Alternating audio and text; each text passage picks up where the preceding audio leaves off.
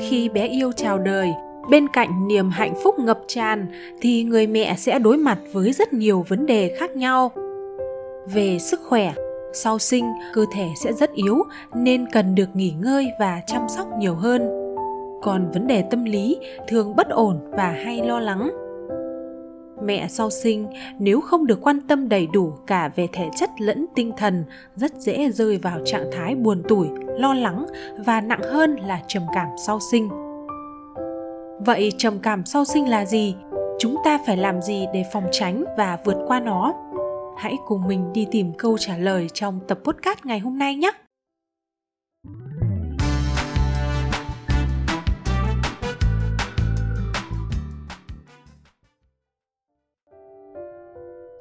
Trước tiên, các mẹ cần hiểu được trầm cảm sau sinh là gì. Trầm cảm sau sinh hay còn gọi là trầm cảm hậu sản. Đây là một dạng của bệnh trầm cảm, ảnh hưởng chủ yếu đến phụ nữ và một số ít nam giới sau khi đứa trẻ ra đời. Các báo cáo cho thấy, tỷ lệ mắc bệnh trầm cảm sau sinh có độ biến thiên rất rộng, từ một vài cho đến vài chục phần trăm. Điều này là do tiêu chuẩn chuẩn đoán ở các quốc gia không đồng nhất theo một nghiên cứu nhỏ tại Bệnh viện Hùng Vương, tỷ lệ phụ nữ sau sinh có dấu hiệu trầm cảm là 41%, còn theo báo cáo tại Bệnh viện Từ Dũ, con số này thấp hơn, khoảng 12,5%, trong đó 5,3% là trầm cảm thực sự. Một nghiên cứu khác cho thấy, cứ 7 phụ nữ Mỹ thì có khoảng một người bị trầm cảm trước lúc có bầu nghiên cứu này còn chỉ ra rằng một nửa số phụ nữ trầm cảm sau sinh cũng từng trải qua cơn trầm cảm trước khi có bầu và trong suốt thời gian mang thai. Trầm cảm sau sinh ảnh hưởng nghiêm trọng đến sức khỏe bà mẹ và sự phát triển trí tuệ, cảm xúc và thể chất của đứa trẻ. Ngoài ra, ở giai đoạn tiền mãn kinh, phụ nữ cũng có nguy cơ cao bị trầm cảm. Có ba nguyên nhân chính dẫn đến trầm cảm sau sinh. Thứ nhất là do sinh lý. Quá trình từ khi mang thai đến khi sinh, hormone trong cơ thể thay đổi khá mạnh. Cụ thể, hormone nữ và thẻ vàng tăng lên trong giai đoạn mang thai nhưng sau khi sinh sẽ giảm rất nhanh. Sự suy giảm hormone là nguyên nhân chủ yếu gây ra chứng trầm cảm.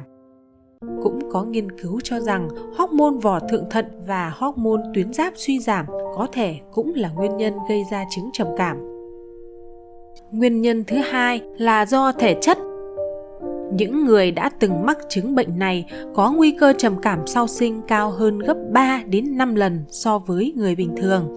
Ngoài ra, những sản phụ ít tuổi có tiền sử bệnh tâm lý như căng thẳng, lo lắng cũng dễ bị trầm cảm sau sinh. Nguyên nhân cuối cùng là do tâm lý xã hội. Như chúng ta đã biết, việc chăm sóc em bé sau sinh ra đời tốn rất nhiều công sức. Bé thường ngủ, nghỉ, ăn uống không theo thời gian cố định nên người mẹ sẽ mệt mỏi, mất ngủ. Sức khỏe và tinh thần suy nhược trong thời gian dài là một trong những nguyên nhân phổ biến dẫn đến tình trạng trầm cảm sau sinh. Vấn đề tâm lý thích ứng do sự thay đổi thói quen sinh hoạt cũng là một trong những nguyên nhân gây ra trầm cảm sau sinh chẳng hạn như sự thay đổi vai trò khi mà sản phụ trong thời gian mang thai đang là đối tượng được chăm sóc, bây giờ lại phải chăm sóc người khác nên sẽ cảm thấy rất áp lực. Với những người làm mẹ lần đầu sẽ phải đối mặt với rất nhiều vấn đề và không biết phải làm sao cho tốt. Khi đó, nếu không có sự giúp đỡ từ người khác thì rất dễ nảy sinh tâm lý bị cô lập và thất vọng vô cùng một số tâm lý dự cảm cá nhân như em bé có phải là niềm mong đợi của sản phụ và gia đình hay không? Sức khỏe, sự thay đổi của gia đình sau khi sinh em bé ra đời, sự tăng cân và chuyển đổi công việc sau sinh. Tất cả đều là những nhân tố có thể ảnh hưởng đến tâm lý sản phụ. Có nhiều dấu hiệu để nhận biết trầm cảm sau sinh, từ nhẹ cho đến nặng. Trước tiên là hội chứng baby blues sau sinh. Hội chứng này thường kéo dài từ vài ngày đến 1-2 tuần với các biểu hiện như tâm trạng lâng lâng, lo lắng, buồn bã hay khóc lóc. Luôn có cảm giác quá tải, cáu gắt, khó tập trung. Có vấn đề với cảm giác thèm ăn và cuối cùng là khó ngủ. Tuy nhiên, nhiều người lại thường nhầm lẫn giữa hội chứng baby blues với bệnh trầm cảm sau sinh. Triệu chứng của trầm cảm sau sinh sẽ dữ dội và kéo dài hơn, thậm chí nó ảnh hưởng đến khả năng chăm sóc em bé và xử lý công việc hàng ngày của sản phụ. Các dấu hiệu của chứng trầm cảm sau sinh thường phát triển trong vài tuần đầu, nhưng cũng có thể xuất hiện sau sinh vài tháng.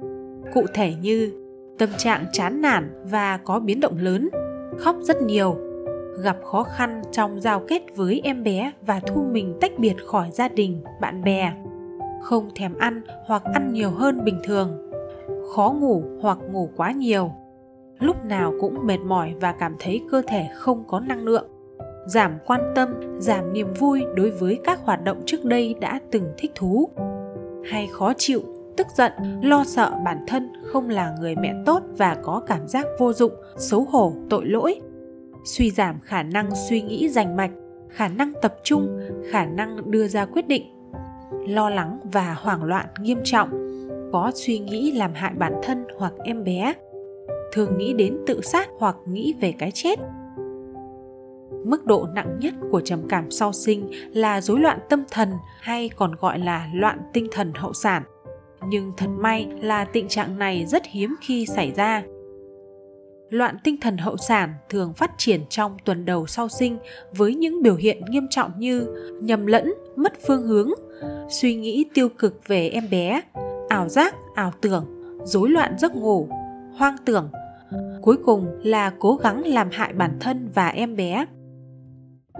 Rối loạn tâm thần sau sinh sẽ dẫn đến những suy nghĩ, hành động đe dọa tới tính mạng sản phụ và em bé. Vì vậy, khi phát hiện bản thân hoặc người thân có các triệu chứng trên, hãy lập tức liên hệ với bác sĩ chuyên khoa để được điều trị kịp thời tiếp theo chúng ta sẽ cùng nhau tìm hiểu về cách điều trị bệnh trầm cảm sau sinh các mẹ nhé nếu bị trầm cảm sau sinh, hãy đưa sản phụ đi khám để được nói chuyện với chuyên gia về sức khỏe tâm thần hoặc nhà tâm lý học. Các bác sĩ sẽ sử dụng liệu pháp hành vi nhận thức giúp người bệnh nhận ra và thay đổi những suy nghĩ tiêu cực và hành vi của mình một cách dần dần. Ngoài ra, còn có liệu pháp tương tác giúp mọi người xung quanh hiểu và hỗ trợ người bệnh điều trị một cách hiệu quả nhất. Sản phụ cũng nên kết hợp các biện pháp điều trị như tập thể dục hàng ngày, thư giãn, thực hiện các sở thích và cho tiếp xúc với mọi người nhiều hơn. Sử dụng thuốc cũng là một trong những cách hiệu quả để điều trị bệnh trầm cảm sau sinh. Thuốc sẽ tác động lên não bộ và điều chỉnh tâm trạng loại thuốc này thường được sử dụng kết hợp với các liệu pháp kể trên để mang lại hiệu quả tốt nhất Tuy nhiên, việc dùng thuốc chống trầm cảm cần được xem xét và theo đúng chỉ định. Một điều khá quan trọng nữa là mẹ nên cho con bú thường xuyên để việc điều trị diễn ra hiệu quả hơn. Trong quá trình điều trị, nếu đang dùng thuốc thì phải dừng cho con bú để không ảnh hưởng tới sức khỏe của con. Bên cạnh các phương pháp trên, bản thân người mẹ đóng vai trò rất quan trọng trong quá trình hồi phục. Mẹ nên tin tưởng và kiên nhẫn vào khả năng cải thiện chứng trầm cảm của bản thân.